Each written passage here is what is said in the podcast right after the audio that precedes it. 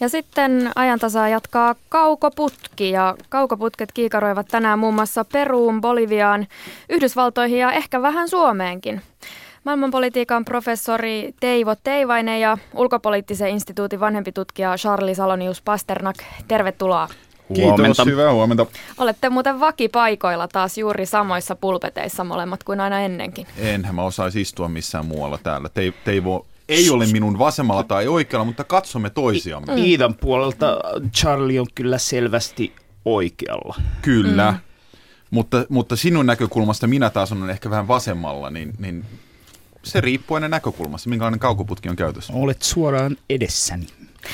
Viime viikolla Yhdysvaltain presidentti Barack Obama isännöi perinteisiä White House Correspondents illallisia ja näille illallisille saapuu varsinkin Valkoisen talon asioista raportoivia toimittajia. Kyse on melkoisesta seurapiiritapahtumasta. Minkä verran te tunnette tätä perinnettä? Mikä sen illallisen ideana on? No sehän on jostain jo oliko nyt jopa 1920-luvulta lähtien olemassa ollut perinne ja hmm. siinä nimenomaan tämä kirjeenvaihtajien oma yhdistys on koittanut pitää pikkusen ohjaksia käsissään, että se ei olisi valkoinen talo, joka valikoi suoraan, keitä sinne tulee.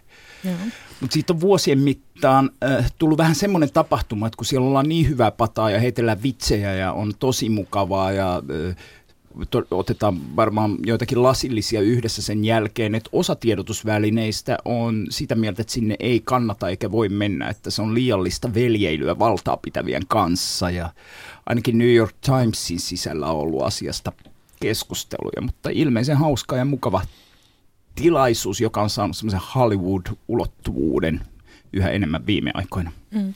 Ja se on ehkä tota, niin, äh, nykymaailmassa, jossa, jossa esimerkiksi on Yhdysvaltain presidentti, niin tietenkin jokaista sanaa tai lauseen osaa katsotaan ja kritisoidaan, niin se on ehkä se yksi paikka, missä presidentti voi uh, no näin roastata niin kuin vitsin muodossa kritisoida kuitenkin, tuoda epäkohtia, huvittavia asioita esille. Uh, ja koska tämä on se niin kuin, koko illan pointti, niin kukaan ei ota sitä niin vakavasti, että ne twiittaisi siitä mm. niin kuin vihamielisenä. Niin, niin, niin Obama voi sanoa ihan mitä hän haluaa Hillary Clintonista, Donald Trumpista, äh, kenestä tahansa tavallaan mediasta etenkin. Äh, ja se niin kuin otetaan naurulla vastaan samalla kun kaikki tietää, että siellähän on totuuden siemen kuitenkin kaikissa näissä ja asioissa. Sehän on vähän niin kuin vapputilaisuus. Nyt sattuu olemaan hmm. vappuaattona, mutta se on huhtikuun viimeinen lauantai, että vähän kalenterista kiinni saattaa osua ihan vappuaattoonkin. Kuunnellaan pieni pätkä Obaman puheesta. Siinä hän sanaine, sanailee Donald Trumpin kansainvälisistä suhteista. They say Donald lacks the foreign policy experience to be president. But in fairness, he has spent years meeting with leaders from around the world Miss Sweden, Miss Argentina, Miss Azerbaijan.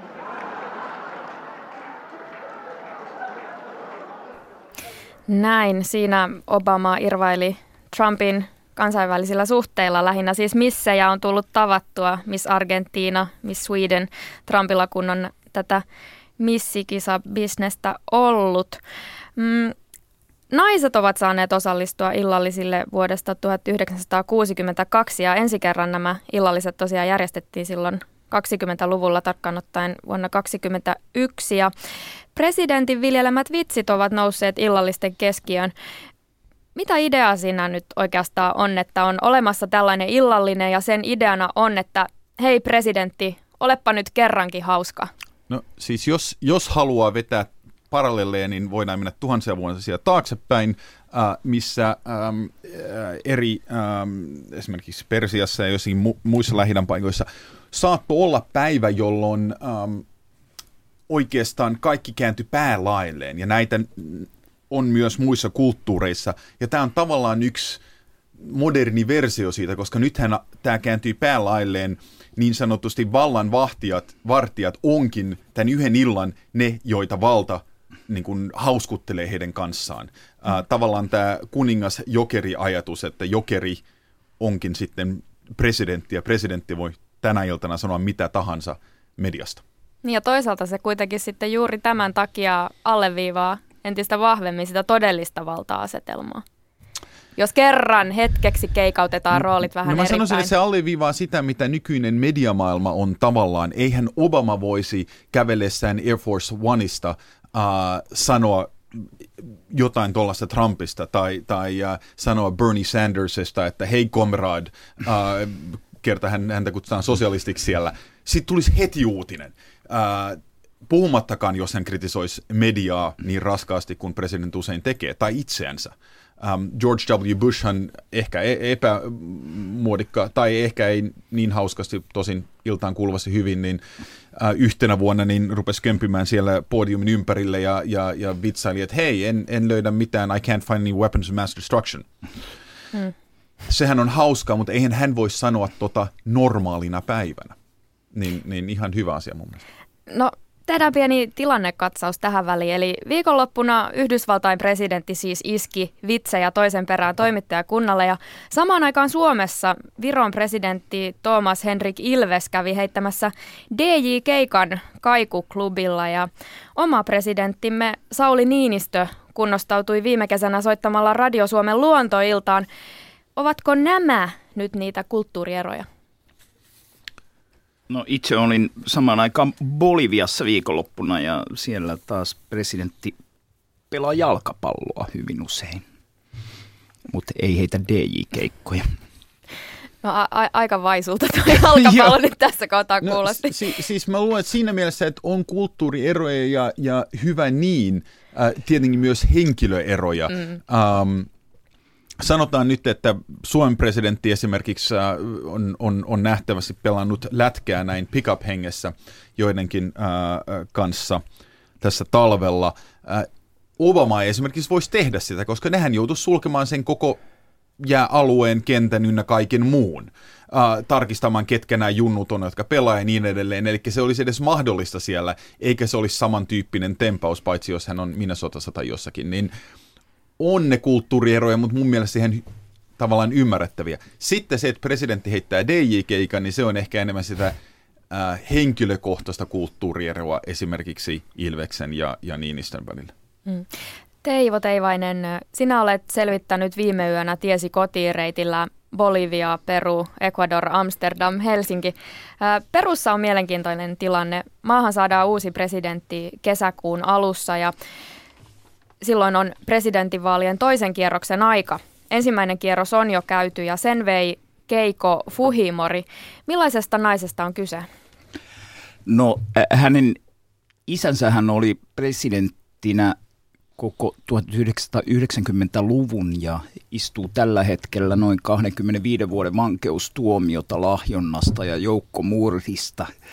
Ja vaikka tämä isän hanke koki aikamoisen poliittisen haaksirikon, siitä on jäänyt jäljelle tämmöinen fuhimoristien puolue. Ja nyt tosiaan niin häkellyttävältä kuin se voi kuulostaa, niin hänen tyttärensä, jonka nyt kuitenkin keskeisin poliittinen ansio on olla Alberto Fujimorin tytär, niin mm. voitti tosiaan ensimmäiset vaalit, toisesta, ensimmäisen kierroksen mm. vaaleissa. Toisesta kierroksesta tulee kohtalaisen jännittävä, siellä on semmoinen osittain yhdysvaltalaistaustainen liikemies Pedro Paulo Kuczynski vastassa ja kolmanneksi jäänyt vasemmiston ehdokas pärjäsi myös paremmin kuin perussa vasemmisto on pärjännyt pitkään aikaa ja heidän äänensä tulevat todennäköisesti tämän pelin ratkaisemaan.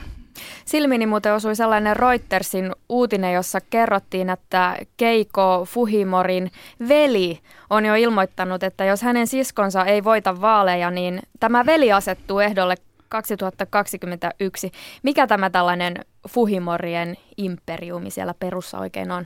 No niille tuli semmoinen julkinen kiista aiheesta. Monet olettaa, että tämä veli nimenomaan olisi niiden isän lempiehdokas ja veli mm. kokee jotenkin sitten edustavansa enemmän isänsä. Keiko Fuhimori on koittanut vähän ottaa välimatkaa isänsä perintöön, joka on varmaan myös vaalitaktisesti ihan järkevää ja ne on, ne on sitten käynyt semmoista pientä kiistaa. Se tietysti pelaa osittain sitten tämän Pero Paulo Kutsinskin pussiin.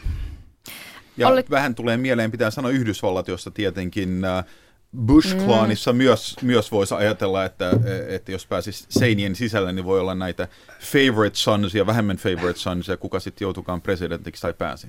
Ja Clintonit meillä Framilla parhaillaankin. No, kävit myös Boliviassa, Teivo. Mikä siellä oli pinnalla? Miten rullaa Evo Moralesi hallituksella? No Evo Moraleshan hävisi jokin tovi sitten kansanäänestyksen siitä, saisiko perustuslakia muutettua niin, että vielä yhden kerran pääsisi ehdolle. Hän on nyt kymmenisen vuotta ollut presidenttinä. Paljon kaikenlaisia uudistuksia on ollut. Intiaanien ja köyhien asema selvästi parantunut maassa, mutta kyllä siinä vähän semmoista väsymystä on sekä hallituksella itsellään että myös entisillä tukijoilla, että autoritaarisia linjauksia on, on tullut pintaan aiempaa enemmän. Nyt kun olin siellä viime viikolla, niin ei se kauhean hyvältä näyttänyt, kun oli vammaisten mielenosoitus. Vammaiset kävelleet rullatuoleissa tulleet niin kuin satoja kilometrejä periaatteessa, osan ehkä bussilla, niin pääkaupunkiin, niin sitten hallitus sulkee kaikki tiet, jotka johtaa presidentin palatsin eteen. Ja sitten on kuvia, jossa ää, käve, kainalosauvoilla ja pyörätuoleilla varustautuneet vammaiset yrittää tunkeutua äh, kohti presidentin palatsia ja mellakkapoliisi käyttää kyynelkaasua ja pamppua pysäyttääkseen tämän. Niin tämä ei semmoiselta niin kuin, äh, sanotaanko kansan syviä rivejä edustavalta hallitukselta äh, ollut kauhean tyylikäs veto. Että kaikenlaisia ongelmia siellä on. Mennään sitten kirjain yhdistelmä TTIPn pariin. Yhdysvaltain ja EUn välillä siis käydään edelleen vapaakauppasopimusneuvotteluja. Eilen Hollannin Greenpeace ja muutama saksalainen tiedotusväline äh, julkistivat äh, salaisia asiakirjoja näistä TTIP-neuvotteluista. Äh, Greenpeacein mukaan USA yrittää kiertää EUn ympäristönsuojelun ja ilmastonsuojelun standardeja. Mikä oli reaktionne näitä tietoja lukiessa? No ehkä ainakin se, että mm.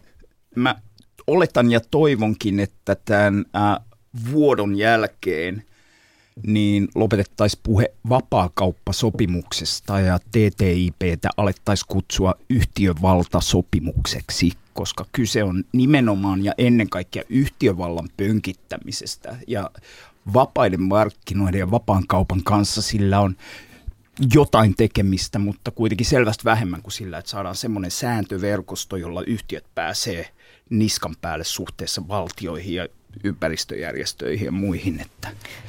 Charlie, sinä sanoit, että ei yllättänyt tämä, että USA yrittää kiertää ympäristö- ja ilmastostandardeja. Miksi ihmeessä USA lähtisi harmonisoimaan ympäristön suojelua tai ilmastostandardeja tiukempaan suuntaan EUn kanssa, kun ylipäätään vaikuttaa vähän siltä, että EU on jotenkin alta vastaajana USAta vastaan näissä koko neuvotteluissa, vai onko ihan väärillä poluilla? No siis tämä on ollut jännä tulkinta tämä, että, että EU on alta vastaajana ja yksi syy, miksi on annettu, että, että tavallaan se punaiset viivat, mandaatit on julkisempia EUn puolelta kuin Yhdysvaltojen puolelta, vain, huo, vain koska rakenne on, on mikä se on. Ja voihan se vaikuttaa neuvotteluihin, ähm, mutta olisimme aika yllättynyt jo ennen – ää, tätä liikkiä, varmaan tulee muitakin, mm. ää, jos tämän jälkeen äm, ja, ja, ja komission esimerkiksi äm,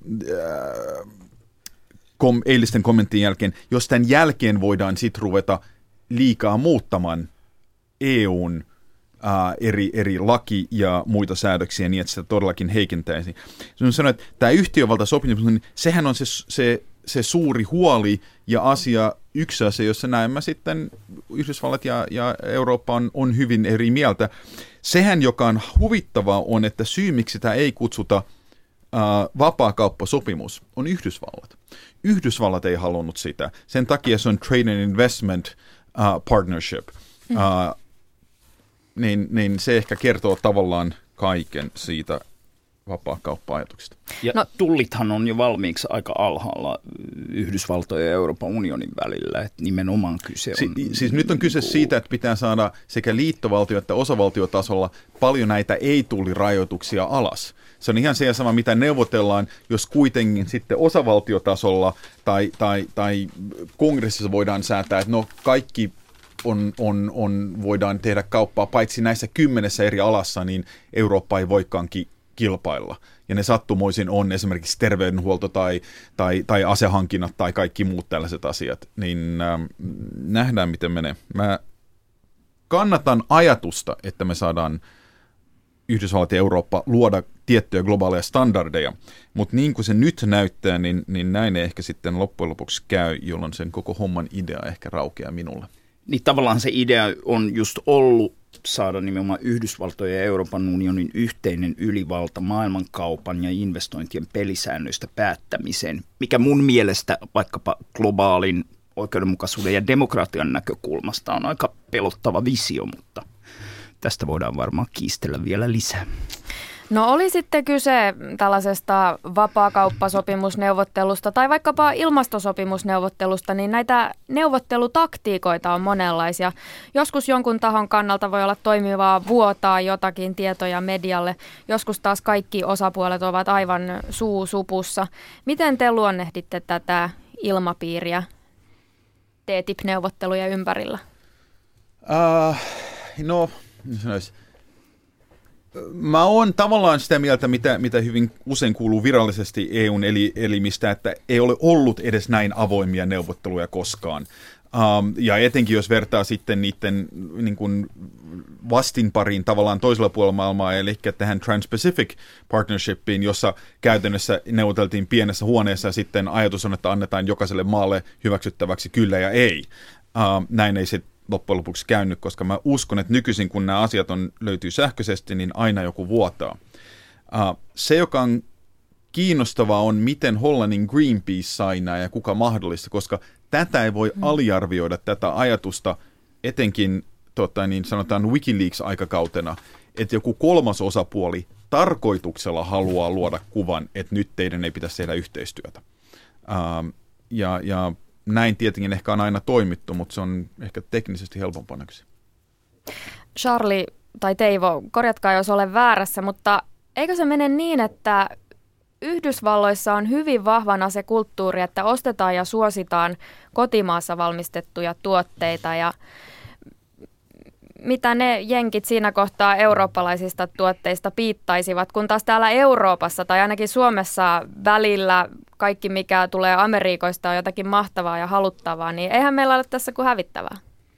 No Yhdysvalloissahan on tämä Buy American Act, niin kuin jolla siellä pyritään suosimaan nimenomaan kotimaan tuotantoa. Ja kai se joidenkin eurooppalaisten pienten keskisuurten firmojen kannalta tämä sopimus sen mielestäni aika harvoista heduista voisi olla se, että sitä kautta nämä firmat pääsis pikkusen paremmin tämän Buy American Actin läpi Yhdysvaltojen markkinoille, että, että se kuuluu tämän systeemin etuihin. Mutta tämmöinen ero tosiaan ollut, onhan meilläkin ollut siniristi tunnuksia ja suosi suomalaista kampanjoita. Niitä ehkä viime aikoina on näkynyt yhtä paljon kuin männä vuosina. Sitten on ehkä myös se ero, että Yhdysvallat, äh, tietenkin nykyisin kun, kun tavallaan kauppa meidän välillä, Euroopan ja Yhdysvaltojen välillä, niin palvelut on niin, immateriaaliset ja palvelut on niin iso osa siitä, Uh, mutta Yhdysvallat on uh, kokonainen maan osa, joka teoriassa kykenisi niin kuin elättämään itsensä resurssien puolesta. Suomi ei sitä ole, ei ole Tanska eikä ole Itävalta ja niin edelleen. Et tavallaan tasavertaisempaa olisi katsoa, että miten paljon ostetaan Euroopasta. Ja siinä mä väittäisin, että Kyllä varmaan aika, aika moni kuitenkin katsoo, jos ei Suomesta, niin löytyisikö jotain Ruotsista tai, tai ehkä tuetaan Kreikkaa, jos jotain oliviöljyä sieltä tai jotain muuta tällaista. Ähm, ehkä menneinä vuosina niin hieno Amerikan rauta, jos oli paljon kromia, niin oli hieno asia, mutta tuota, niin, äh, emme nyt tiedä, onko kaikki amerikkalaiset autot niitä hienompia nykyisin ehkä. No seuraava vapaakauppasopimusta koskeva neuvottelukierros käydään heinäkuussa ja 13 neuvottelukierrosta on jo takana. Mitä veikkaatte, ryöpsähtävätkö neuvottelut loppusuoralla vielä avoimemmiksi vai tuleeko entistä sulkeutuneemmat tunnelmat? No mä luulen, että vähitellen kun vaalit sekä Yhdysvalloissa että sit Ranskassa ja Saksassa alkaa lähestyä ja kaikissa vaaleissa on aika vahvoja ääniä tämän tyyppistä sopimusta vastaan, niin se kyllä tulee vähän vaikeuttamaan tätä neuvottelun loppusuoraa. Kyllä, äh, voisin nimittäin kuvitella sitä herkullista tilannetta, missä esimerkiksi nyt Saksassa, niin, niin, niin joku oli sanonut, että kyllä sovitaan tämä, että, niin, että päästään näistä vaaleissa läpi ja vähän syntyisi mielikuva, että ehkä nyt annetaan periksi jostakin asiasta, niin jos, sit jos mä olisin, sanotaan nyt jonkun venäläisen tiedustelupalvelun johtaja, niin mähän haluaisin laittaa sen taltioinnin hetkessä ulos. Luodakseni tätä eri puraa, niin mä luulen, että tullaan olemaan hyvin varovaisia julkisesti, että yksi niin kuin pienistä ryhmän keskusteluissa niin, että ei sanota mitään, jonka antaisi kuvan, että nyt pelataan kahdella korteilla. Se on muuten hienoa. Se, se, se mä luulen, että se on se suurin ongelma normikansalla, joka ei nyt seuraa tätä, on että se kuva, että pelataan kaksilla korteilla. Sanotaan, että kyllä me suojellaan teitä, mutta sitä ei oikeasti tehdä. Sitten jos sanotaan, että tässä on USA-neuvottelupositiot, niin ne haluaa ehdottomasti, että tänne tulee geenimanipuloitua sitä ja tätä, uh, mutta me ei hyväksytä sitä, niin silloinhan se on, niinhän sen tavallaan neuvottelut toimiikin. No käännetään Sit, tai sitä vaan meinasin sanoa, että pitäisi enemmänkin ollut tämmöistä, että Charlie Salonis Pasternak eläytyy venäläisen tiedustelupalvelun johtajaksi. No niin, käännetään sitten katseet Suomeen ja vähän globaalimmasta vinkkelistä. Charlie Salonius Pasternak, sinä olet sitä mieltä, että jokin nykyisessä julkisessa keskustelussa mättää ja jotain on vialla siinä sävyssä, jossa Suomesta puhutaan. Mitä on sydämelläsi? No siis ensinnäkin mähän en ole ensimmäinen tai ainoa joka, henkilö, joka on, on puhunut tästä, että on jotain keskustelussa ää, sävyssä ja muussa. Se, jonka mä vain huomaan on ehkä työ, työn puolesta on, että kerta toisensa jälkeen Suomi on ää, eri indeksien mittausta ja muiden ihan kärjessä tai ykkösenä. Ää, yksi keskeinen poikkeus on, on tällainen ää, Fragile State Index, jossa me ollaan – viimeisenä. Mutta se on ihan hyvä asia, koska se on käänteinen indeksi. Äh, se tarkoittaa, tuota, niin, äh, voi mennä tälle Fund for Peace-sivuille ja katsoa tätä äh, satoja eri indikaattoreita, äh, sosiaalisia, äh, taloudellisia, äh, taloudellinen eriarvoisuus, äh, julkiset palvelut, niin edelleen, niin edelleen. Ähm, niin äh, maailman stabiilein maa tai, tai sustainable äh, vähiten fragiili maa. Tämä on ihan hyvä muistaa, että meillä menee oikeasti tosi hyvin ja katsoa, että mikä näistä asioista sitten, tuleeko meidän koulutus täysin rapautumaan sen takia, että yliopistolta leikataan tietty summa rahaa. Koska silloinhan esimerkiksi mun korvat menee kiinni, jos mä kuulen, että nyt meidän koko koulutusjärjestelmä rapautuu tämän takia.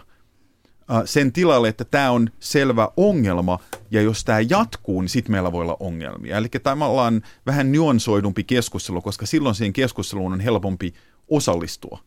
Ähm, huomioon, että meillä on asiat aika hemmetin hyvin.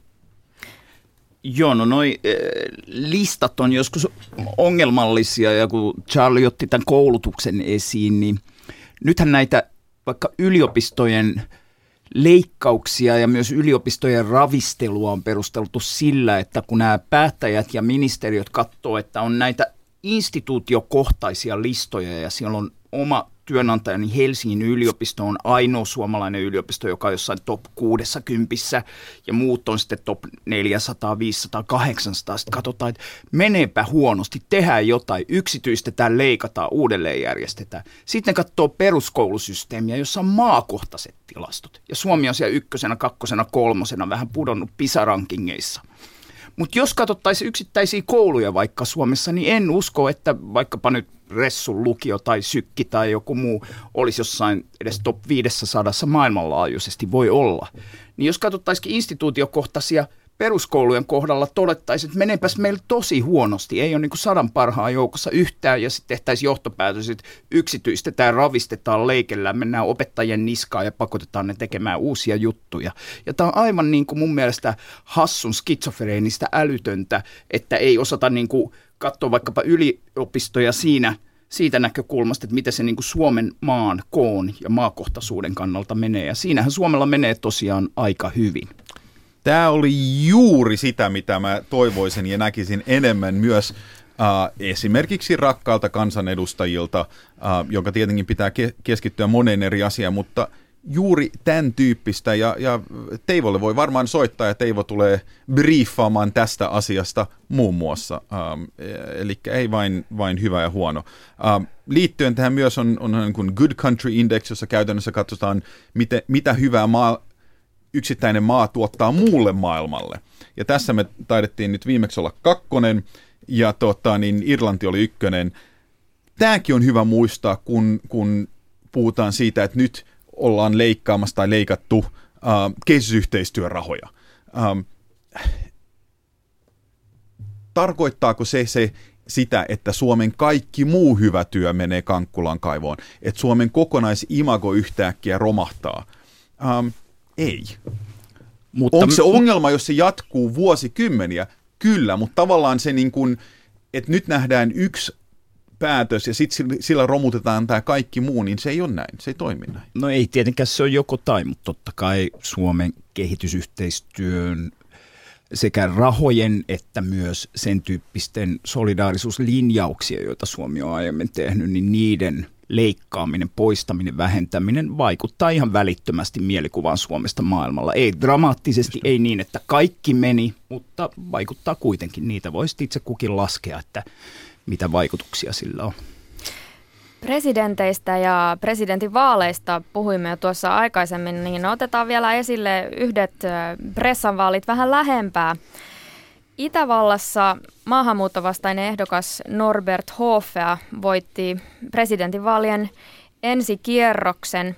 Hänen puolueensa on siis tämä vapauspuolue FPÖ ja Hoferin iskulauseita ovat muun muassa Itävallasta ei saa tulla islamilaista maata ja Itävalta ensin, Österreich zuerst. Ähm, minkälaisen signaalin tällaisen ehdokkaan menestyminen Itävallassa antaa meille muualle Eurooppaan? No ehkä sama signaali kuin kun on ollut nähtävissä Unkarissa, sama signaali, jonka Donald Trump on antanut, äh, sama signaali, joka ainakin osa poliitikoista Suomessa on halunnut antaa. Äh, katsotaan sisäänpäin ja demokratiassa tämä tavallaan on ymmärrettävää. Äh, ongelma on tietenkin sitten, kun leimataan ja, ja yliammutaan. En mä nyt usko taas, että ris, todellinen riski, että Itävallassa tulee tota, niin, äh, jonkunlainen isla, islamistinen valtio on kauhean korkea, mutta eittämättä sillä saadaan ääniä. Ja se antaa, antaa se signaalia vaikkapa Hollantiin tai Ranskaan, jossa johtavat oikeistopopulistit tai äärioikeistolaiset poliitikot Gert Wilders Hollannissa ja Marine Le Pen Ranskassa taputti kyllä kovin voimakkaasti tälle se, sen vaalivoitolle. Ehkä se suurempi ongelma on, että taas tämä yleinen ilmapiiri ja yksittäiset voitot on johtanut tilanteeseen, missä tämä on niin kuin, ruotsi, se on tavallaan legitimoinut tämän. Ja sitten kun se, mm, kauheasti metafora. Kun se lumipallo lähtee vyörymään, niin yhtäkkiä meillä voikin olla niin, että aika merkittävä osa Euroopan keskustasta, siis maantieteellisesti, ää, onkin poliittisesti aivan eri asennossa kuin me voitiin kuvitella edes kymmenen vuotta sitten. Niin, Salonkin kelpoisuudesta maan media puhui nyt kun Hofer menestyi vaaleissa. Oikeistopopulisti Norbert Hofer saa seuraavalla kierroksella vastaansa vihreitä edustavan taloustieteen professorin Alexander van der Bellen. Laura Parkkinen kirjoittaa politiikasta.fi-sivustolla, että näiden Itävallan vaalien pääteemaksi nousi pakolaisuus ja polarisoitunut vaalitilanne kuvastaa Euroopan kahtiajakoa. Miltä kuulostaa? Ihan kohtalaisen totuudenmukaiselta tilannekuvaukselta. Tässä tietenkin ei, ei voi olla huomaamatta, että on ironista, että sanois, monikulttuurisuus on ongelma maassa, joka kuitenkin historiallisesti muodosti yhden monikulttuurisimmasta kuningaskunnista Euroopassa. Uh, mutta tota, niin näin, näin se taas maailma muuttuu. Loppuun vielä lyhyesti, ehkä vähän yllättävämmin liikenne- tai ilmastopolitiikkaa, miten se nyt ottaa?